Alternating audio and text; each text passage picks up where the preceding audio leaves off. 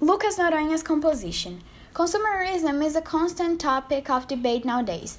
Questions such as is consumerism a bad or a good thing for us come up frequently, and I'm and I am going to put into words why I think that it has bad consequences.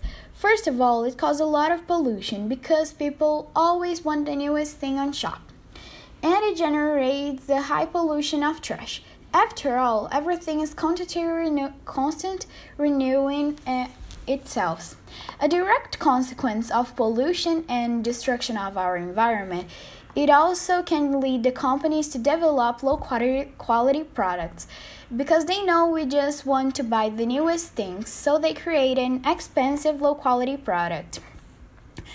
Probably the world without consumerism will be a better place, because without it, we won't have a lot of industries polluting the world.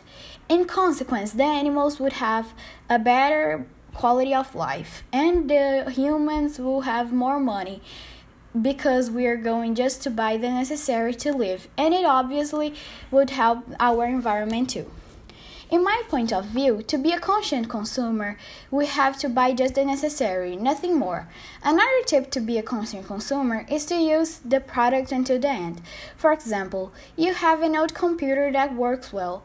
There is no reason to buy a newer one just because our society tells you have to do it. You don't have to do it just because it's old.